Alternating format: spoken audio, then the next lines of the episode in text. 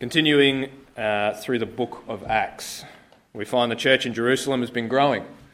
Earlier in chapter 4, the author Luke advises there are 5,000 men counted in their number, and this is within only a two year period since Christ's ascension. And so the Holy Spirit is moving and growing his church. As Dad, as Dad mentioned last week, in such a fledgling uh, or starting movement, God is quick to keep his church pure he doesn't want his church affected by hypocrisy. So we've got to be real. We've got to be honest with where we're at. Following the death of Ananias and Sapphira, the apostles find themselves in Solomon's portico, which is just part of the, uh, the temple, where God confirms the authenticity of the movement through the apostles' signs and wonders. And many people are healed in Jesus' name. And so we come to this week's passage in uh, chapter 5, verses 17 through to 42. If you've got your Bibles with you, that'd be great to uh, open them up. So, from verse 17 But the high priest rose up, and all who were with him, that is the party of the Sadducees, and filled with jealousy, they arrested the apostles and put them in public prison. Healing so many people in public would have caused quite a scene being the religious elite. It's possible the high priests and the Sadducees were jealous of losing the spotlight, but that's too simple of a reading. As such, who were the Sadducees? We know that they were uh, just one of the uh, many different sects, sects within the Jewish leaders. So we know of the Pharisees, they're often mentioned in the Bible. Uh, their rabbinic practice is not too dissimilar to uh, our practice of discipleship today. And um, their practice of rabbinicism, I suppose, continued into Judaism after the fall of Jerusalem um, and the temple in AD 70. There's also the Essene community at Qumran, and that's where the Dead Sea Scrolls were located. Zealots, often mentioned in the Bible, were extremists. They militantly opposed the Roman occupation. And so the Sadducees themselves, though, we know that they were upper class citizens but you might be interested in, to know they only accepted the Torah, the first five books of the Bible, as authoritative. And so we can see a, there's a bit of a plurality within the uh, beliefs of Israel at the time. And despite that diversity, the Sadducees held power in the Jewish council, which we call the Sanhedrin. So earlier in chapter 4, Peter and John are arrested for proclaiming Jesus sorry, they are arrested for proclaiming in Jesus the resurrection from the dead. And so for the Sadducees, there was no resurrection. It wasn't possible. Heaven and hell did not exist. And so once you die, that's it. Game over. Which makes this life all the more important. So they sought power, comfort, and control.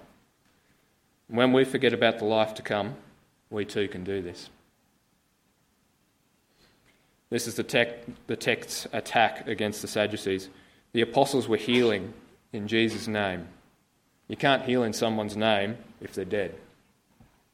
Despite what people may believe, despite what public opinion is, Jesus is alive.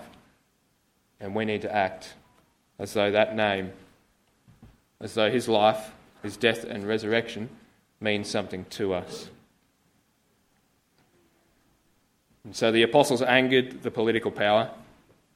The entire party of the Sadducees were pitted against them. Imagine facing off the government of today. Seems insurmountable.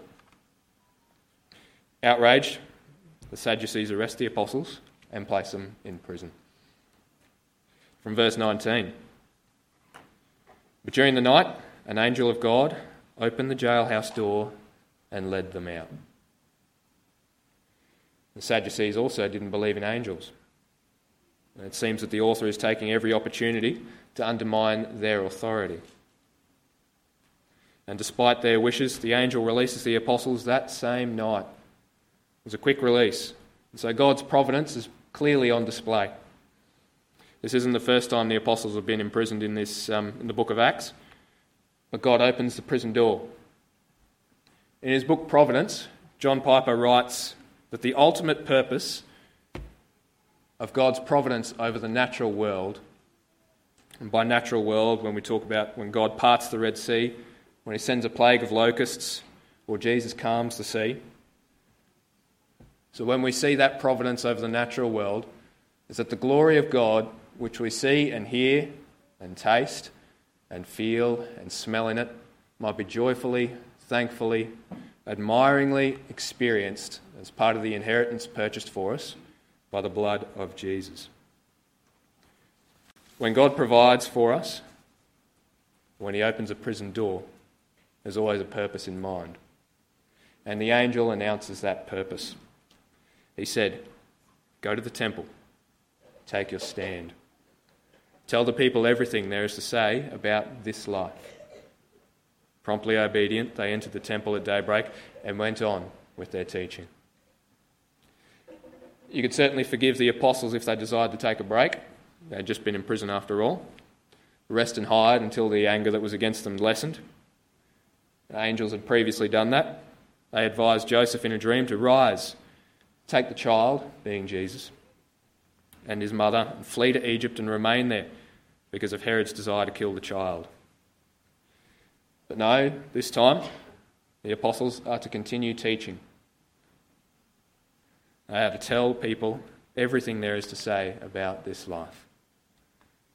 Hold on a second. Shouldn't the angel advise them to talk about Jesus? About the gospel? Absolutely. And that's actually what he does. By speaking about this life, the apostles are re- referring to Jesus. He is the way, He is the truth, and the life.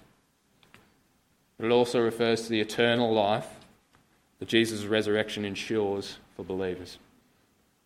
The ESV translates, advi- translation advises they were to speak to the people all the words of this life. They weren't to hold back. They were to tell everything they knew about Jesus, about his life, about his ministry. No aspect was to be left out in fear of further persecution, and their obedience is telling. They're in the temple at dawn. Meanwhile, when the high priest came and those who were with him, they called together the council and all the senate of the people of Israel and sent to the prison to have them, being the apostles, brought. But when the officers came, they did not find them in the prison, so they returned and reported. We found the prison securely locked and the guards standing at the doors, but when we opened them, we found no one inside. Now, when the captain of the temple and the chief priests heard these words, they were greatly perplexed about them, wondering what this would come to. That's fair enough. You have no understanding or belief of the miraculous in angels, it'd be highly confusing. And in this space of confusion, that's where the council were trying to determine what happened. So, verse 25 someone came and told them, Look, the men whom you put in prison are standing in the temple and teaching the people, no doubt further increasing their confusion. And then the captain of the officers went and brought them, but not by force, for they were afraid of being stoned by the people. They were afraid of being stoned. That's pretty telling of the uh, political situation. Got to hold on to the power by any means necessary. But It's such a fickle thing to grasp. Where's the humility? In complete contrast, the apostles agree to go with them. They're happy to go where the Spirit leads. They're not clinging to their authority and power. There is humility in their character as opposed to pride. In verse 27, when they had brought them, they set them before the council, and the high priest questioned them, saying, we strictly charged you not to teach in his name. Yet here you have filled Jerusalem with your teaching, and you intend to bring this man's blood upon us. Sanhedrin, the Jewish leaders, were not only opposed to Jesus' name being preached, they were fearful of it. And the apostles continued to preach and teach in Jesus' name. And they did so with boldness. There was no fear of persecution. With the Spirit in their midst and working, all of Jerusalem was filled with the teaching. Nearly all of Jerusalem had heard about Jesus and his resurrection. And that deeply worried the council of leaders. See, these leaders brokered a deal with the Romans who took control of the land. In exchange for keeping the peace, they were allowed to practice the Jewish faith, upholding the facade that they were in control. But were they really? Hence why Jesus overthrew the tables. Sorry, I'll start that again.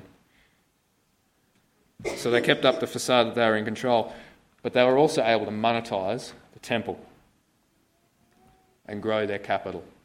Hence why Jesus um, overthrew the tables in the Gospels. Jewish leadership and worship had become self centered rather than God oriented. So, by preaching in Jesus' name and extending his fame throughout all of Jerusalem, the status quo was being threatened. And the Sadducean grasp of the political power could slip.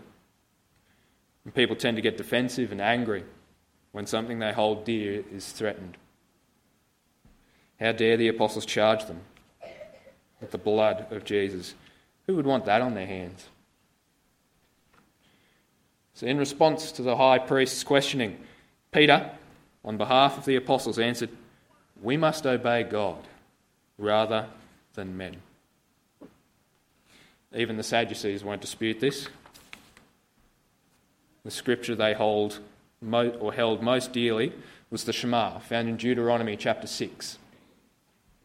Hear, O Israel, the Lord our God, the Lord is one.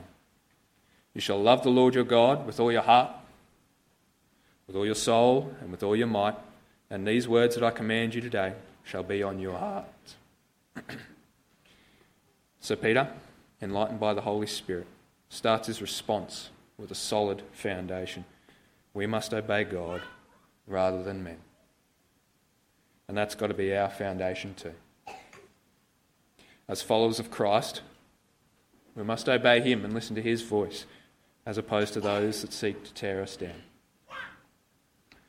From there, Peter continues The God of our fathers raised Jesus, whom you killed by hanging him on a tree.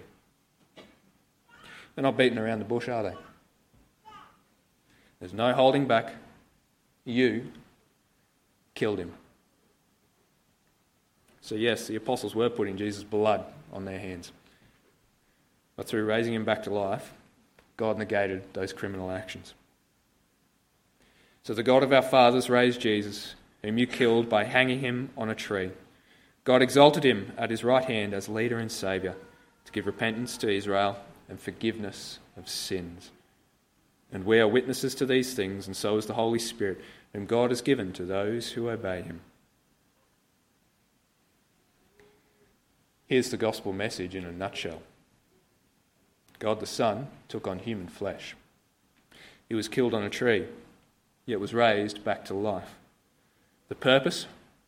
To provide humanity, including those who killed him, with an opportunity to repent, turn to God, and receive forgiveness. You can't bestow forgiveness upon someone, they must receive or accept it. It is this double punch of repentance and forgiveness that restores relationship. And so the apostles and the Holy Spirit are witnesses to the way, the truth, and the life.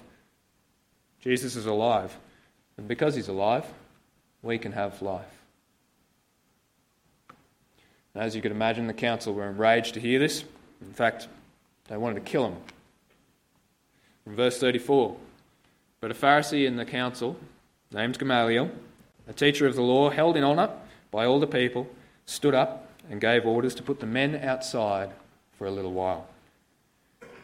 And he said to them, Men of Israel, take care what you are about to do with these men. For before these days, Theudas rose up, claiming to be somebody, and a number of men, about 400, joined them. He was killed, and all who followed him were dispersed and came to nothing. And after him, Judas the Galilean rose up in the days of the census and drew away some of the people after him. He too perished, and all who followed him were scattered. By the way, if you didn't know, Jesus was not the first person to claim the title of Messiah. There were numerous. Both Theudas and Judas, the Galilean, are examples of such. And some of these men could also perform miracles, as Jesus did. But in every case, as soon as the leader perished, their following dispersed. Death proved their leader's falsehood. And from here, Gamaliel provides some words of wisdom. Verse 38. So, in the present case, I tell you, keep away from these men and let them alone. For if this plan or this undertaking is of man, it will fail. Experience suggests this to be true. But if it is of God, you will not be able to overthrow them. You might even be found opposing God. So they took his advice. And when they had called the apostles, they beat them and charged them not to speak in the name of Jesus and let them go. Then they, being the apostles, left the presence of the council, rejoicing that they were counted worthy to suffer dishonour for the name. And every day in the temple and from house to house, they did not cease teaching and preaching Jesus as the Christ. Peter and the apostles left rejoicing. A few weeks ago, I talked about joy uh, around the Lord's table. Calvin Miller describes joy in this way Many Christians confuse happiness with joy, as did I. Happiness is about a buoyant emotion that results in the momentary plateaus of well being that characterise our lives. Joy is bedrock stuff, on the other hand.